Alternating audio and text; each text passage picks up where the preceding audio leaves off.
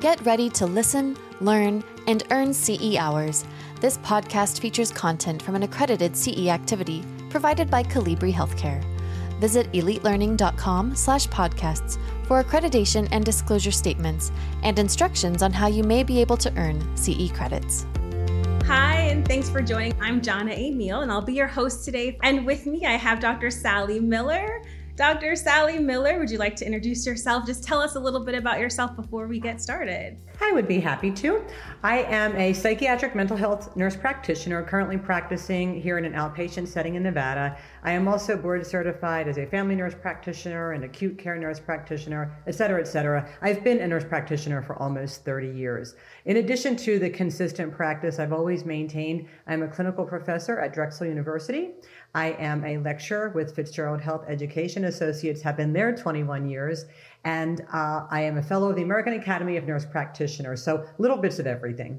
Yeah, awesome. I want to open up our conversation about this mental health and wellness because we hear it a lot, right? So this is really the whole impetus of, of kind of the conversations we're happening. We're hearing a lot of this in the general public, in the healthcare workforce, and our healthcare professionals, just kind of this mental unwellness that we're all kind of feeling over these last two years. So, I was actually reading, Sally. I'd read this article over the weekend, and it was highlighting a story about a nurse who recently passed from suicide, unfortunately. And in that article, it was really citing burnout and mental wellness, mental health, and kind of that support. And then I was diving in deeper to see more research, and I saw some numbers, some stats. And so I'll share that and it was from the Journal of General Internal Medicine, and it was talking about these different percentages, and I'll tell you what they were.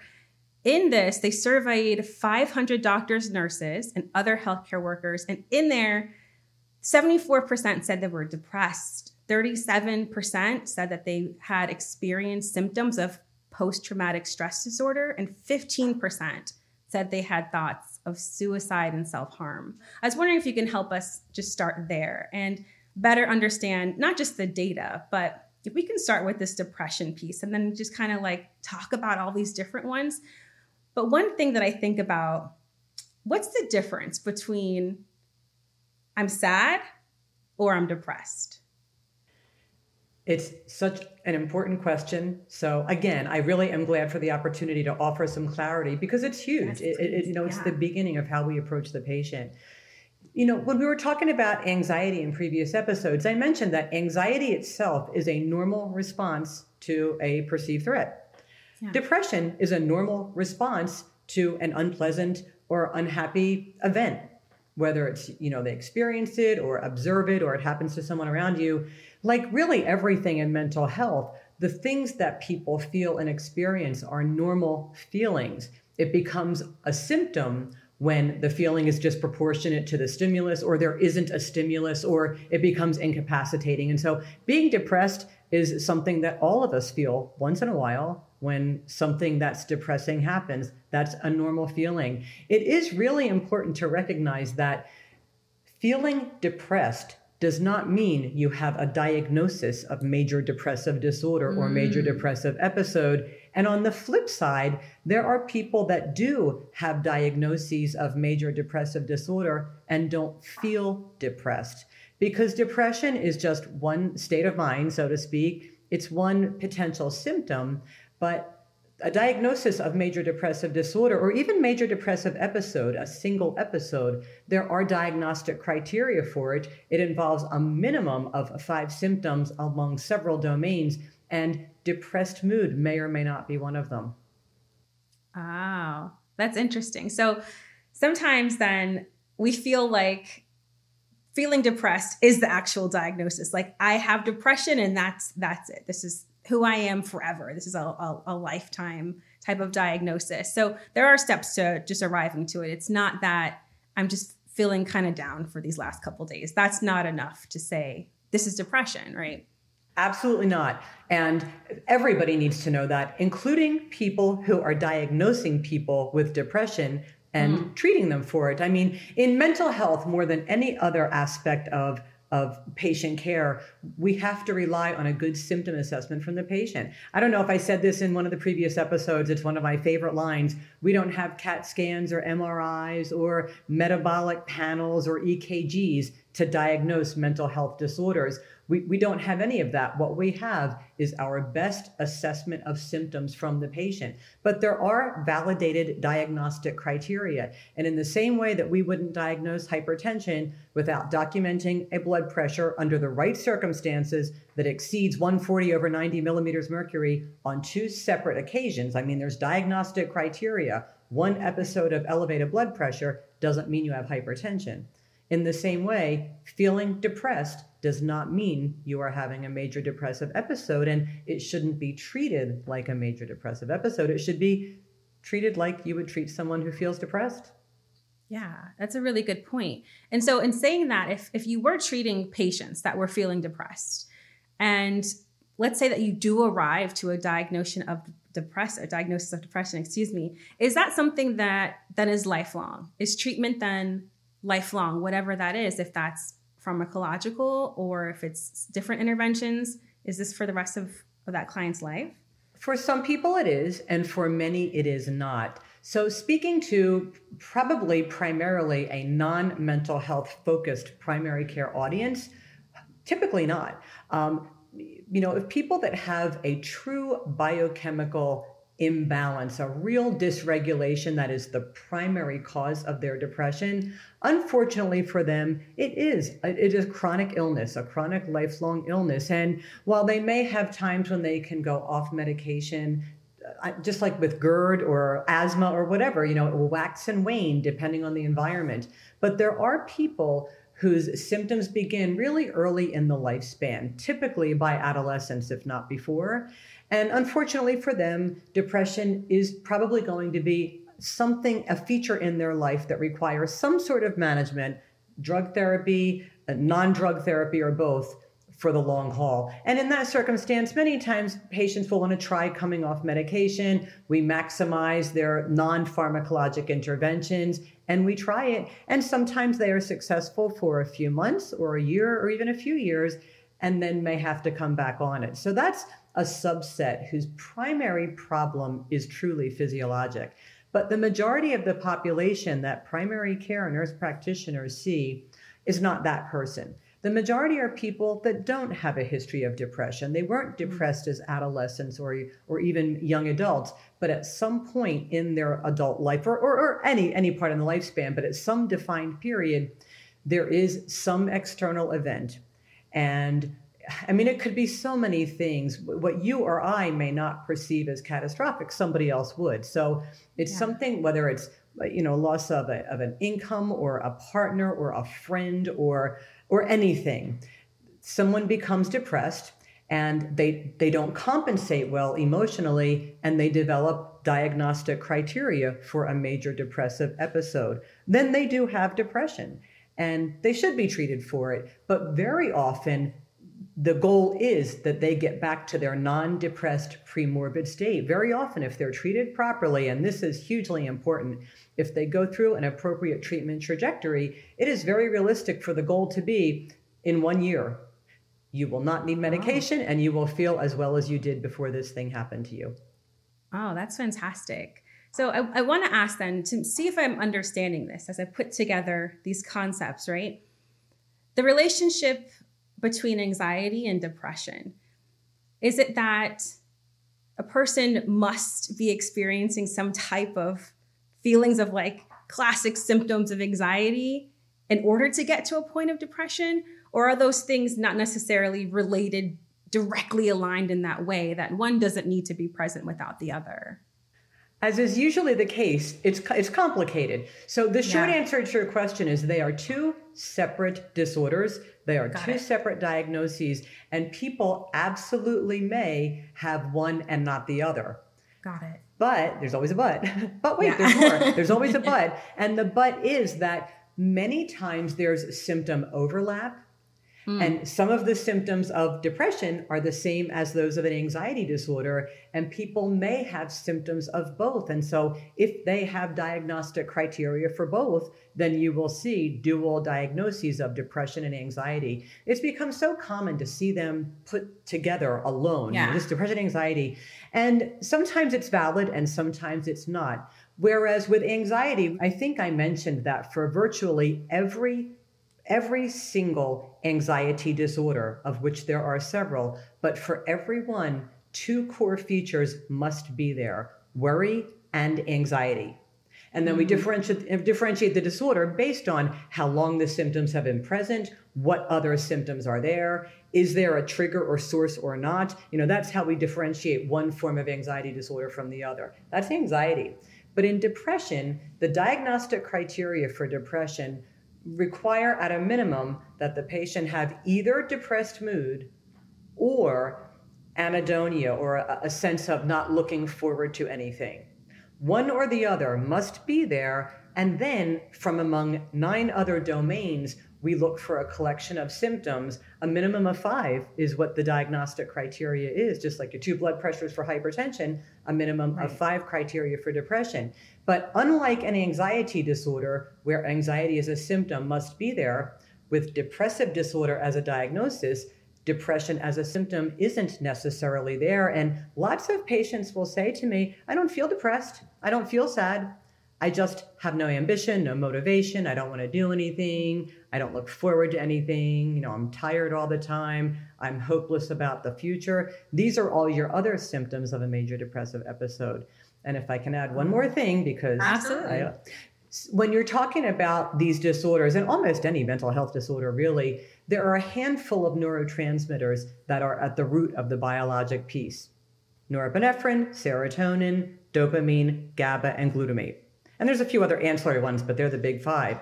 And if they are dysregulated in one neurological pathway, you'll have one set of symptoms and maybe be depressed. And if they're abnormal in another pathway, you may have a different set of symptoms and have anxiety disorder. So it's not a big surprise that if they're dysregulated in one pathway, they may be dysregulated in another pathway as well, which is why very often mental health diagnoses, they're, they're comorbid. People have more than one at a time. Got it. That makes a lot of sense. It's very helpful. So now then I want to talk about this other piece of data here. We talked about, or I talked about here when I was reading post traumatic stress disorder, PTSD. So honestly, I am really guilty, even as a nurse, of hearing PTSD. And the first thing that comes to my mind, I think about war, right? I think about like these big type of events and that's how I envision PTSD. And I know that's not that's not it, right? That's just not how people only develop this. And I was a little bit maybe not shocked, but I think surprised in seeing that data pop up and these type of symptoms and, and manifestations people are happening. I thought PTSD is a symptom that's happening now. What is that? so I, there's there's a couple of things there to to dissect. One yeah. is that these are healthcare providers self-report, right, mm, of symptoms, and so yeah. you know, feeling depressed is a feeling. And I'm not surprised that 74% said that because when yeah. you are caring for patients that are dying from a new entity that people don't understand and it's scary and they're separated from their family and all of these horrible things are happening and you're worried about your own health, I'd be worried if you didn't go home feeling depressed sometimes. You know, so that yeah. that makes sense to me. But PTSD is a medical diagnosis and like every diagnosis, it has diagnostic criteria. We really don't want to use a diagnosis without the patient meeting criteria because right. that's the beginning of the best practices. So when healthcare providers say that they feel like they have PTSD, my first concern is no healthcare provider should diagnose themselves. You, yeah, you have a fool for a patient when you try to take care of yourself, whether you're an attorney or a healthcare provider or, oh, I don't know, whatever you do. We shouldn't be taking care of ourselves. We are not objective and we shouldn't be making our own diagnoses. Mm. So, and aside from that, many healthcare providers truly don't understand the diagnostic criteria for PTSD. And because it is a specific type of anxiety disorder with a very specific type of treatment to have good outcomes, I'd be a little careful in interpreting that number as truly diagnostic, diagnostic rather than, you know, I've been exposed to this horrible stuff and, and I'm feeling this way. So having, you know, having said that, I mean, I'm, I'm not discounting the way they feel at all. Like you said, so many people think of PTSD as this, you know, a major, like you served in war and, you know, the people right. that stormed the beach at Normandy or even some of our more contemporary horrific firefights. And we think of that as causing PTSD. But the thing to keep in mind about PTSD is that amongst the diagnostic criteria are that the patient has either him or herself experienced something overwhelmingly traumatic or observed something traumatic. And so mm. different people, different things are traumatic to different people. For some right. people, a, a really catastrophic divorce is a traumatic event yeah. and can lead to PTSD.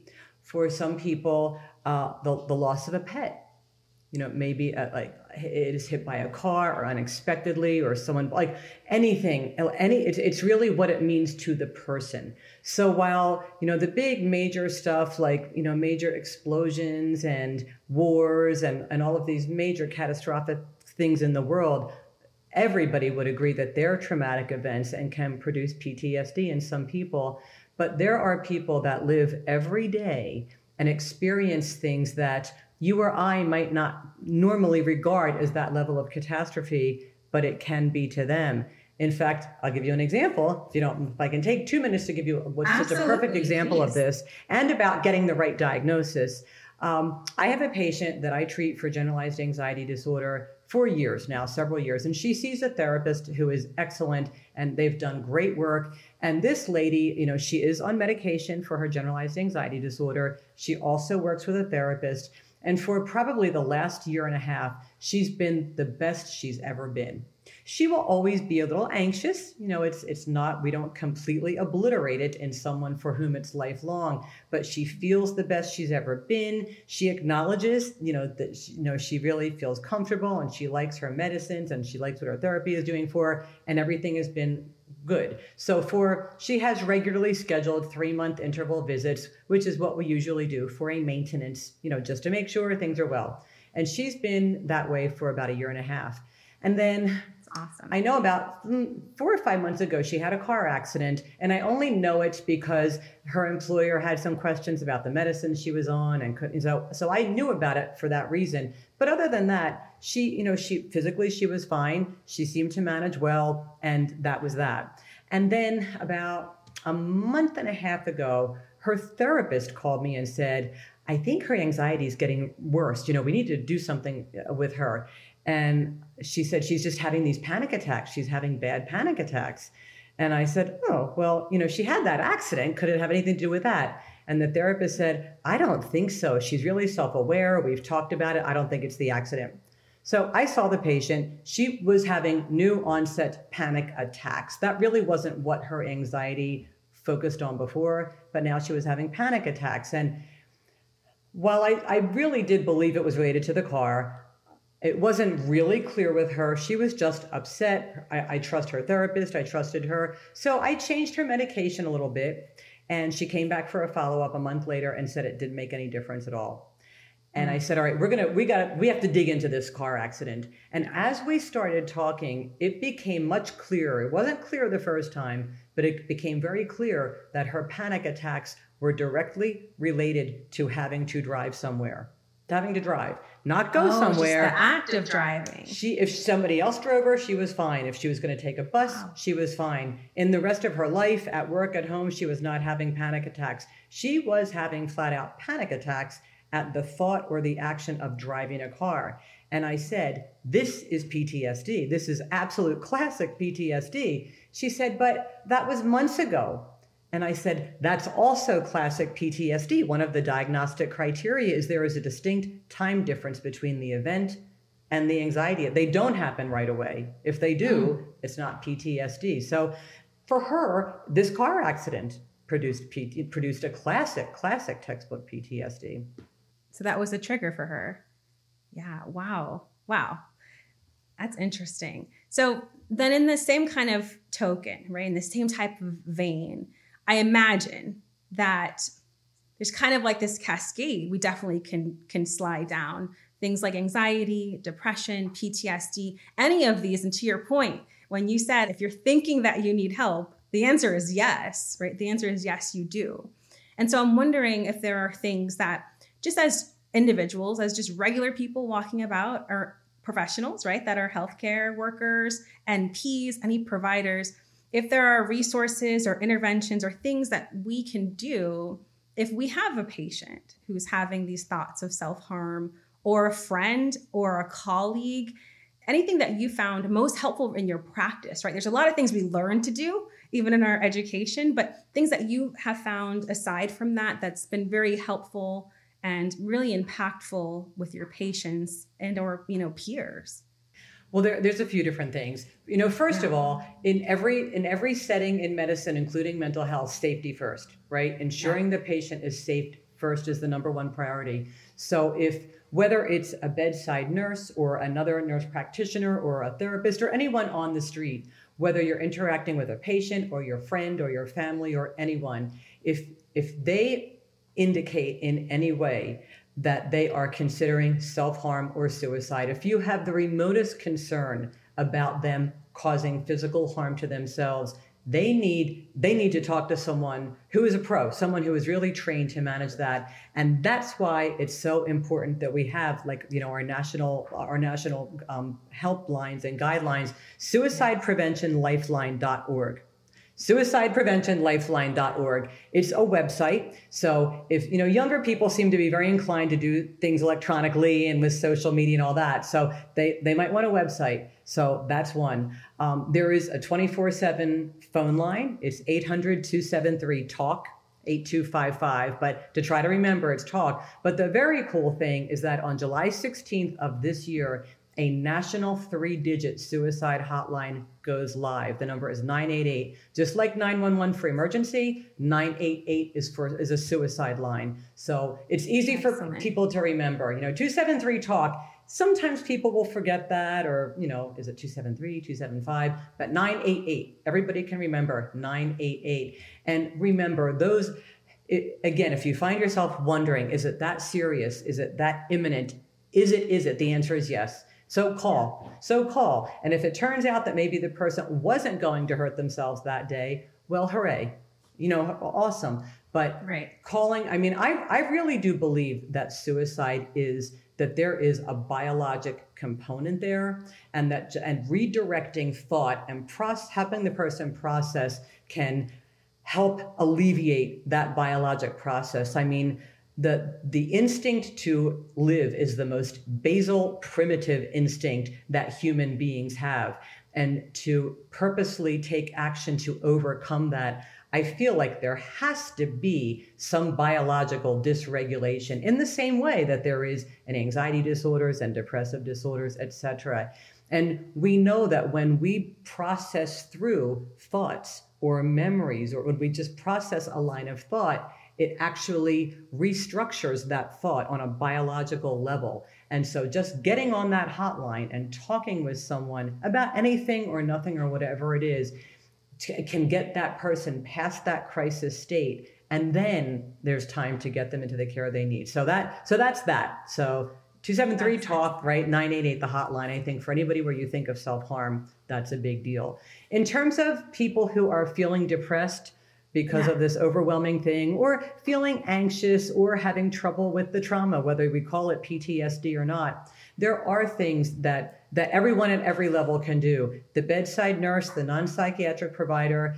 One of the most important things is to remember that all these tag phrases like information is power, knowledge is success, the devil you know is better than the devil you don't Patients and their families need information. Whatever you can tell them to answer any question they have, it just gives them a little bit of a sense of control. You know, feeling out of control and feeling helpless and hopeless, these are core features of depression. And when we don't know, when we just don't know and nobody will tell us, it exacerbates that feeling of hopelessness and helplessness. And then the brain will do what the brain does is try to fill in the blanks and yeah. it usually doesn't go well. So for the bedside nurse, and again, I know it's easy to say and hard to do. I totally know what it's like to be overwhelmed and understaffed and your patients are crashing and you don't have time to spend a half an hour with the family who's scared or the patient who's alone. I do get it. I'm not saying any of this is easy because any change is hard. You know, we, we, we have to do the work. And so even if you don't have a half an hour to spend with a patient, if you can just take like time off two minutes on a clock, if you start counting two minutes, it's pretty long. You can go a long way in giving just some information, a little bit of reassurance, validating the way they feel, answering a question. Sometimes it's as simple as I need a different glass of water. Like it's it is this phenomenon of feeling out of control that is so devastating to patients and families and even the nurses and nurse practitioners and everybody else who are taking care of these people. So one thing we can all do is provide any information we can. And if we can't, if they're asking questions that we just don't know the answer to, to try to help find a way to answer it or, or give them something that's realistic that's a plan, that's a direction. It just helps people feel in control. I think that's huge. From the perspective of a nurse practitioner, what we can do, whether it's nurses who are our patients or our friends or family or whatever, I would val- be very careful about, you know, yes, validate the feeling, but but be careful not to suggest a diagnosis that doesn't exist because there's this other phenomenon in medicine referred to as anchoring and when we put it, when we put a diagnosis around somebody's neck, you know, to, to use the analogy, it just stays there. It's a lot harder to take it off. And if we tell people that they're depressed, they, they think they are they are now depressed. They now have that diagnosis. We've you know we're the pro and they're the lay people and they think we know what we're doing. So when we offer a diagnosis, it becomes part of their identity. And then the last thing I'd, I'd encourage my nurse practitioner peers to, to not do, and I know it's tempting, please don't treat your friends like don't treat them on the side i've seen oh. several nurses who's somebody who doesn't really do mental health or isn't really make you know isn't really going through a diagnostic evaluation but will give them an ssri because that is commonly prescribed for anxiety disorders and depressive disorders. And they're trying to help and do them a favor and not have them have to miss work and not have a medical record of all of this stuff. It's not doing anybody any good. You know be be their friend, but you're the clinician first. And if you really think that they need medication, then they really need an appropriate evaluation. Right. That's that's an excellent point. This was really good. I've learned a lot. You know, I really think that even in my nurse mind, right, I, I jumble up a lot of these concepts so much. And I think that even hearing about what's happening right in these last two years and talking about all the burnout and anxiety, I definitely am jumbling it up a lot in my mind. So this was very helpful. You know, I was going to ask you those links and the numbers that you shared, especially the 988. That's awesome. Is that something that family members too or friends could use to say, hey, like I'm just having a concern. Is there something that maybe you can help me to do here? So this this line, this the suicide prevention lifeline, yeah. they channel to all sorts of local resources. I mean, there's it's, it's like the top of a pyramid, and there's all sorts of resources available. That is definitely a place to start. Uh, I mean, for anyone who just doesn't know, they just don't know what to do. I think, and I mean, there's just we see so many people taking their lives. It is just unbelievable. I I I can't even tell you how many people, not just professionally, but in my right. personal world, I have known who have lost children, you know, adult children, adolescents. Yeah. It's it's it's just horrific. And so yes, anybody, they need a starting point, 988. Well, after July 16th, 988. Right now it's 273 talk, 800 273 talk. Excellent. Awesome. Sally, I appreciate you so much for joining me again today. Another great, great dialogue around mental health and wellness and learning about what these concepts really mean. So thank you again for always imparting so much knowledge on us. Well, thank you for having me. Absolutely. And thank all of you for tuning in. We definitely hope that you'll join us again next time for another discussion about all things mental health and how we can put it into work every day in our practice and in our lives. So I'm Jana Emil, and on behalf of myself and Dr. Miller, thank you for joining and goodbye for now. This podcast featured content from an accredited CE activity provided by Colibri Healthcare. Visit elitelearning.com slash podcasts for accreditation and disclosure statements and instructions on how you may be able to earn CE credits. Take your learning to the next level by subscribing to more podcasts on compelling healthcare topics.